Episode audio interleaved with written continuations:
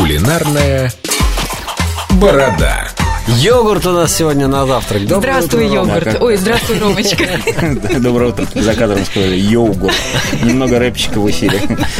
А, Сами готовим. Йогурт очень классный продукт. Я думаю, все знаете. Полезный. А, Полезный. Но, кстати, могу сказать про йогурты, которые со всякими вкусовыми добавками не такие же они полезные, как э, считают на самом деле. Подожди, там же тот, 10 который- в шестой степени это и палочки полезные для...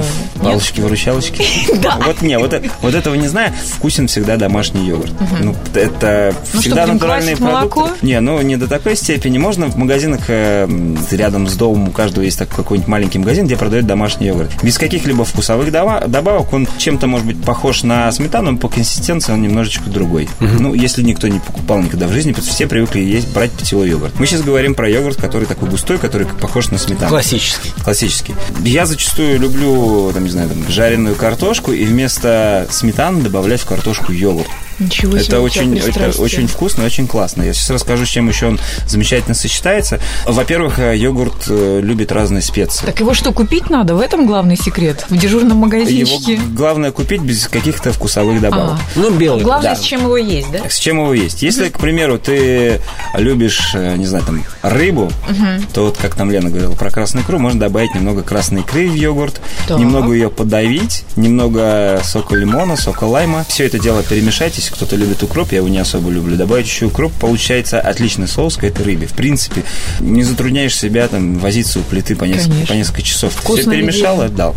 Если, что касается фруктов, ну, соответственно, йогурт и фрукты это очень классное, крутое сочетание.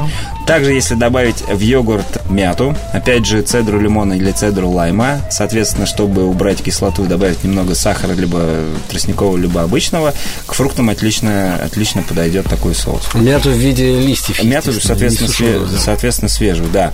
Еще очень вкусно и интересно добавлять в йогурт трюфельное масло. А это Ну, что еще такое? Это ваши про- буржуйские? Это, это продукт не дешевый, да, Так. но там в магазинах продается, там, не знаю, по, по 250 миллилитров. Но нам достаточно двух-трех капель этого масла, чтобы йогурт ароматизировать. 200 мне И вот этот капли йогурт масла. очень круто подходит, прям вот шедеврально к жареной картошке с грибами. Ну. это очень классное Да, крутое она и так хороша без этого. Вот. Единственное, йогурт не очень любит термическую обработку, потому Да. что он м, теряет всех своих э, качеств. Также йогурт отлично подходит, э, как ни странно, к языку говяжьему.